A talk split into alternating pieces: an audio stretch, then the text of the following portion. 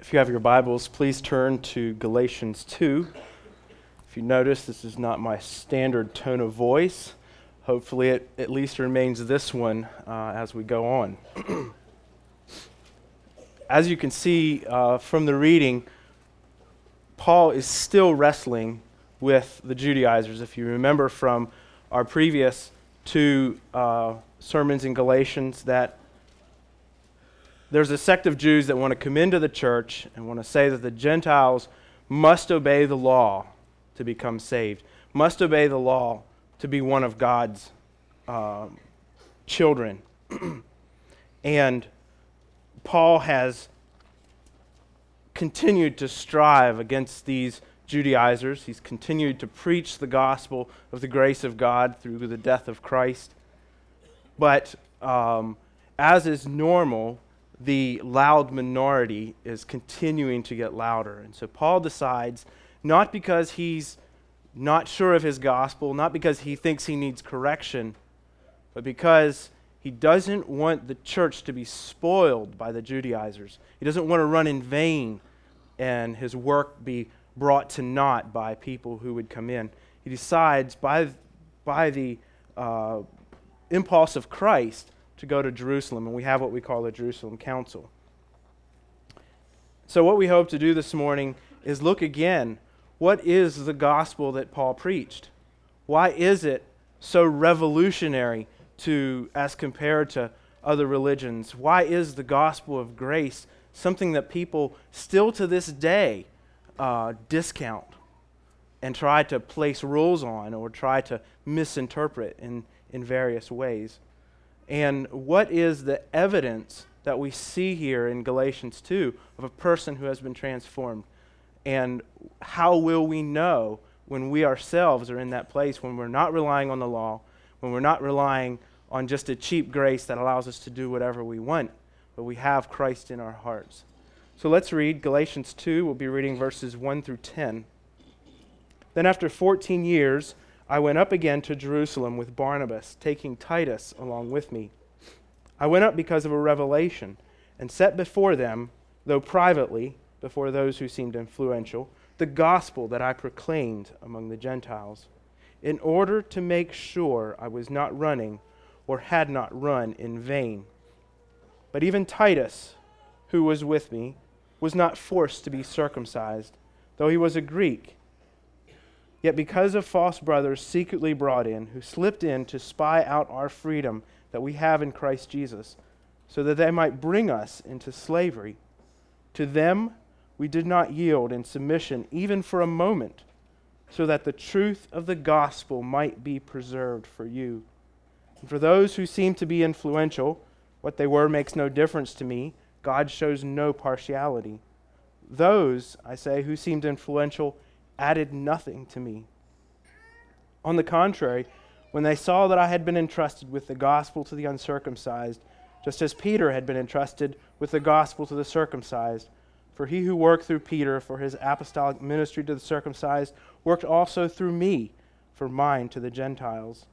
And when Cephas, and when James and Cephas and John, who seemed to be pillars, perceived the grace that was given to me, they gave the right hand of fellowship to Barnabas and me that we should go to the Gentiles and they to, them circ- to the circumcised. Only they asked us to remember the poor, the very thing I was eager to do. Shall we pray? Father, thank you for your word. Thank you for your truth that is revealed there. Father, this morning may we open our hearts. May your word speak to us. May we seek to know you in seeking to understand your word. Father, help me to be a transmission of your truth and, and not of my own.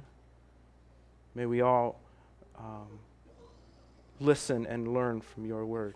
We pray this through Christ. As noted before, for 14 years now, Paul has been laboring in, in what is modern day Turkey among the churches and a church is growing. And as we've seen, again, the Jews are coming in and attempting to make things rough for Paul. And so he goes to Jerusalem and he sits down with the disciples. and he proclaims to them the gospel that he's preaching, some of them privately and some of them publicly.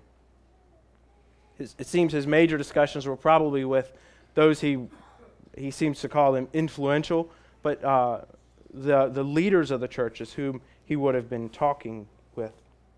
And again, not because he wasn't sure of his gospel, but because he wanted authority to take back and to go to the Jews that are there and say, No, you don't come from Jerusalem. You do not represent the apostles in Jerusalem.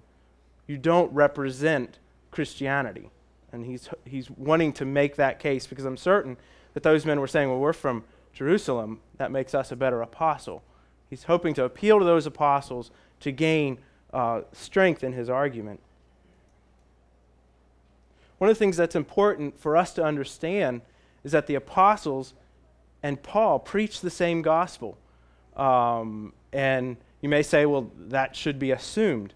Um, a, a, an exercise for you to do is to uh, do a, an online search for the gospel Paul preached, and you will find much disagreement about Paul.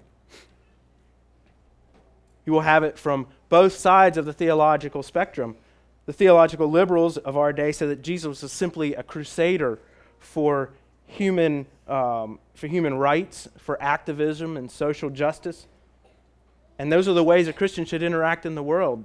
You know, this whole atonement thing, this whole uh, justification, that's real, that was Paul's thing. It wasn't the true gospel, and they'll, they'll attempt to make that argument. But on the other side, you will have mostly from, still from, from Jewish sources, the idea that, that the law still exists, that we are still bound by the law, that Paul, again, made up this thing to throw away the law, and it's not the true gospel. So, so we must be, be strong in our belief that Paul's gospel and the apostles' gospel and Jesus' gospel were the same. Um, that's, the, that's the separation that people will attempt to make. They're going to claim that um, Again, Jesus didn't set aside or fulfill the law, um, and that Paul's ideas of atonement are in error.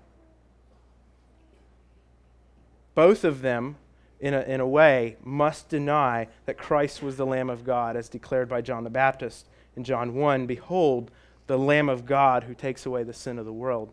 It's the understanding we must have of who Christ is. He's not simply a historical figure meant to be a role model, He is the Lamb of God.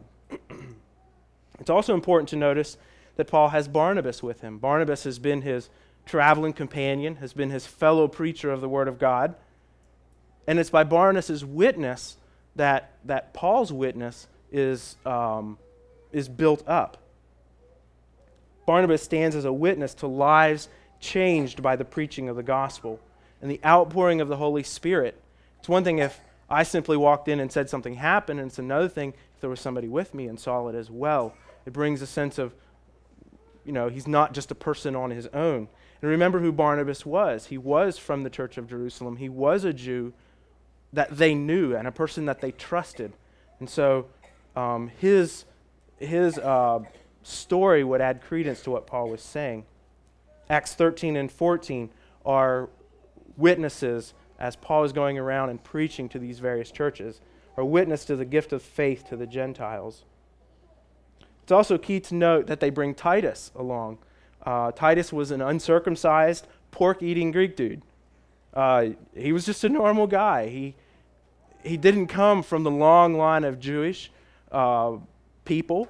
He wasn't even a proselyte. He was a Greek guy, you know, and, and exactly what the Judaizers would have been saying needs to change.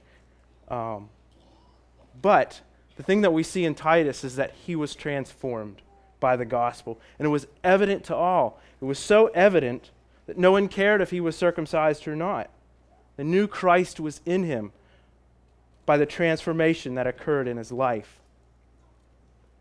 We see the members of the, of the Pharisee or the circumcision party um, that Paul refers to as false brothers. They began to argue, saying that Titus should be circumcised. But Paul is standing up and saying, We're not going to submit to them. Circumcision is not necessary for salvation. And by saying that, he's also saying that a code of law cannot be enforced as necessary for salvation. Paul states that, that, that we would be in slavery to those laws, just as the Greeks would be in slavery to circumcision as, the, as a necessary step for salvation. And in contrast to that, we would not be free in Christ. And here again, as before, we have the law and freedom by grace sort of butting heads. And this is kind of the thing we do. We, we place one on one end and one on the other end, and, and we kind of separate them and try to shoot for the middle, is normally our goal. and this uh, butting of heads of these two things has continued on for centuries, ever since this conference took place in Jerusalem. And hopefully, this morning we can let them meet again and, and bring some clarity to Paul's gospel. In verse 5, he repeats his firm conviction to preserve the true gospel of grace and freedom in Christ. And we share that same conviction today. As we studied in Galatians 1, Paul or Paul presents the gospel as the fact that we are set apart unto salvation by the grace of God. It's not due to a work of our hand. Grace is not that salvation is simply available, but it is made effectual in those that are called and who believe. All have sinned and come short. We're on the place that we need the gospel. And the grace is the answer to our inability to fulfill the requirements of the law.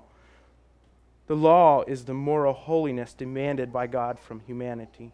So grace is a response to our inability. But the law is still representative of God's holiness because He is holy. The law is not defined by any person or church or denomination or any other group. Any code of conduct or regulation um, is not the law. The law is based in God. The specific law that Paul refers to is the Torah, which in our Bibles would be the first five verse, the first five books. And they lay out the way that God wanted his chosen people to live. By the time of Christ, the Jews had developed a very defined interpretation of the Torah. And the obedience to that law was ingrained in all Jews. In his study, it was likely that Paul not only studied the Torah, but most likely memorized it. Um, I'm sure we've all memorized some scripture, but uh, Deuteronomy and Leviticus is pretty rough memorization. He would have memorized all of them. the law revealed in the Torah was God's words. It wasn't simply Moses' uh, attempt to do something, it was God's word to his chosen people. And its foundation was in the very holiness of God. Leviticus 11:44 For I am the Lord your God. Consecrate yourselves therefore and be holy, for I am holy. God's holiness is not tied to what he does, but in who he is. As creator and sustainer, his very act is holy. He doesn't question his ability to be holy as we may do. It is his nature and his being. And the term I am, I think, fully represents his holiness. So, if, as Paul preached to the Gentiles and is here defending with great vigor that salvation is by grace alone in Christ alone, what about the law then? Does it bear any influence on our life? Is it relevant or necessary at all? Absolutely. The law is not forgotten. It is by the law. It is by the law that we realize our inability to meet God in the state of holiness that He demands. And the law says, and this is the law interpreted by Christ, when the law says anger equals murder, then we must all agree that we're all murderers. If the law says that lust equals adultery, then every single one of us is an adulterer. Any sin of the mind or intent is a trespass upon God. It's not simply an action. We don't sin by action, we sin in our minds. So we must admit with that definition that we are hopeless. We have no remedy in ourselves. It is only by grace that we can even cry for mercy and that cry is founded on the realization that we come up short. We're at the checkout counter and the credit card bounces. We have no answer. We're totally and completely unable to be holy as the Father is holy. And that's the only account that matters. The Bible says that no unholiness will enter heaven. and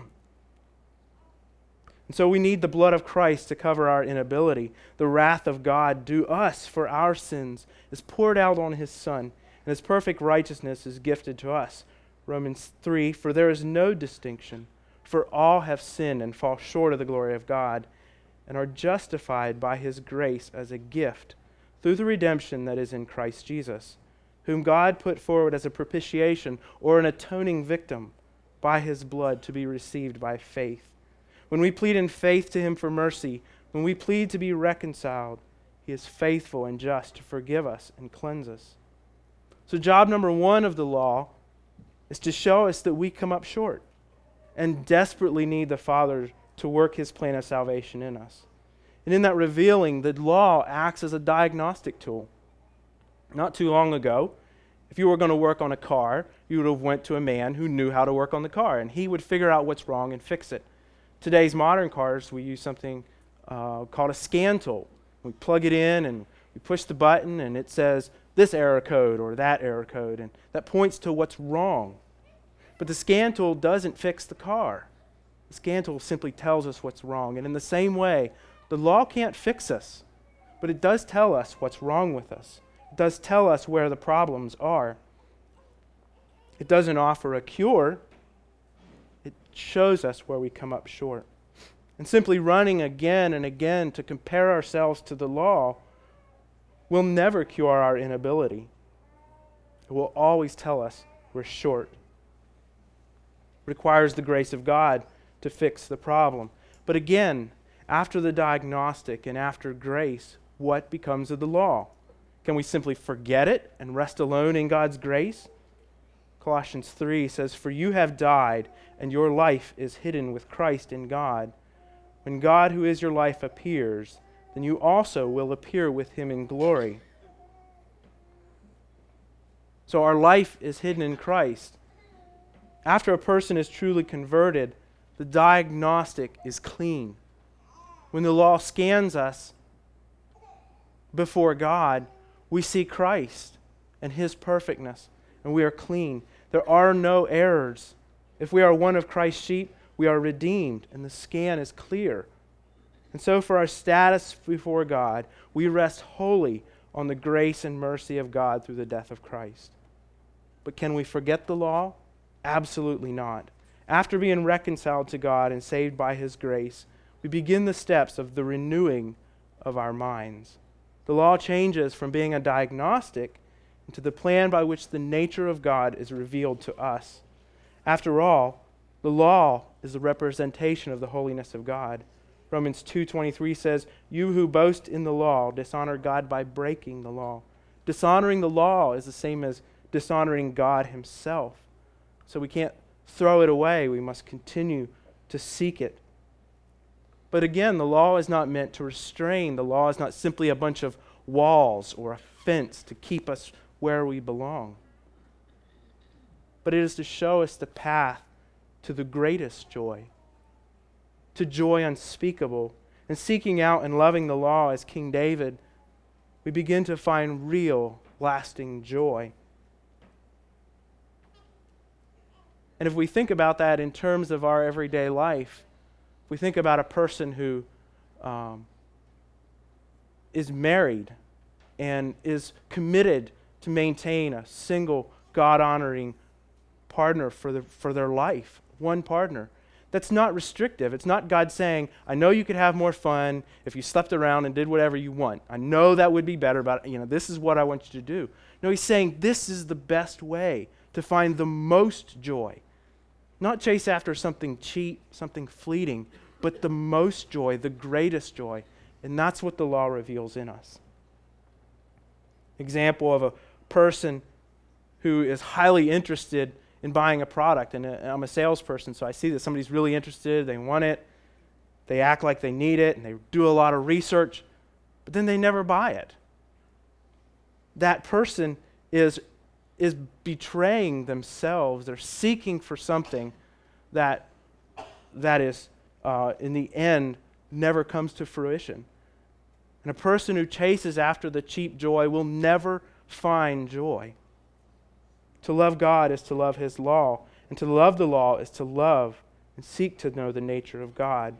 It is in the pursuit of relationship with God that His law becomes glorious. It is no longer a begrudging, okay, I'll, I'll do it if you wish, but is it a joyful interaction with God Himself? Our love of God and pursuit of more knowledge will be sought through His law. One way that we see this um, clearly shown, and I think an example we can all resonate with, is that of parents. And, and I'd like to give two scenarios two parents and, and the way we normally view the law or view grace. Parent one gives no law. He's the proverbial grace guy. He doesn't want his kids to obey unless they want to. He allows them to disrespect for to disrespect him and treat him in degrading ways. He allows them to go anywhere they want, and he has no input on the people they call friends. It is as if he allows them to play on the road with no warnings or entreating about the cars that may come. And if anyone told you that that was love, you would disagree, and you would be right, because there's no love at all to place a person in danger without warning them for safety. This is the parent that most modern people suppose God to be when they say, God loves me and he wants me to be happy. And that happy is the freedom to do whatever pleases their fancy and fulfills their desires. I need freedom to be alive. Rules restrict my happiness. I can eat, drink, and inhale whatever and as much as I want because God wants me to be happy. And I need these pleasures to feel alive. I need to watch movies and have sensual music to feed my soul because it makes me feel alive. Because God loves me and wants me to be happy. You know, th- this is okay for me to pursue. But again, we would say that God is not loving somebody when He simply allows them to freely pursue what ends up in their own destruction. All we need to do is look at the many broken lives who pursued sin and it resulted in the rotting of their soul. But some of those may be on the edge. How about us? How many of us flock to social media every evening to get our relationship fixed when real friends and family are close by? How many men are enslaved to repeatedly abandoning their present or future wife for a fleeting 2D image on a computer screen? How many of us are enslaved to wanting the next thing? I've got to have the newest gadget, regardless of the fact that it's no longer the latest thing a week after you open it. This is bondage, and it's a pursuit of cheap joy. It's slavery. And no good, loving God would want that for his children. Then we move to parent two. In his house, nothing happens without his permission. The rules are long and detailed, and the punishment is harsh and immediate. He never expresses a moment's amount of emotion. Children are to be seen and not heard, and not seen is even better. The slightest inconvenience of the parent is bad news for the kids. And the kids, instead of reveling in the love of a parent and the care of their father, seethe and await the days of freedom from their parents and hopefully a part of his money. And this is the supposed God of the legalist who sees God as the maker of the rules. Your responsibility is to follow the rules. And if you follow them, you will get to heaven. But tied up in this is a hyperventilation over the details. Is this right? Is, is this wrong? What if there's something I haven't made right? It's kind of a, where am I? It's, an un, it's, it's not the peaceable fruits of righteousness and a sure eternal destination. One is left to worry and hope for an unknown future. And heaven Heaven is simply a better earth with streets of gold and a big mansion, and a bigger one if you were a better Christian than your neighbor. And those who are good at behavior modification simply lord it over those who are not and get lost in self righteousness. And again, I ask is this a path a loving God would plan for his children? An unfeeling, unknowing future. Hopefully, you can see that neither of these are the gospel of Christ. Defined inher- adherence to a code will enslave us to our own self righteousness. And headlong seeking after earthly pleasure will ultimately snare us away from God. And if we think the gospel is found by simply striking a balance between them, we are still making the same mistake that they each make. Both propose a salvation in which God is not present. Paul's gospel, if that is that if a man will repent of his sin and believe in Christ, God Himself will commune with him and provide a path through life. Thy word is a lamp to my feet. He will reveal Himself, and in His law, the path toward ultimate joy. And so in the gospel, we do not hold out a pursuit of cheap pleasure, nor do we hold out a moral law to be kept, but we introduce Christ, the living Word, the Son of God, the way, the truth, and the light, the Lamb who comes to take away our sins. And in the case of the law, we view it as the description of how God intended the world to work and a showcase of his character. And as Paul is arguing this to them, it appears he's won. It appears that they haven't made Titus submit.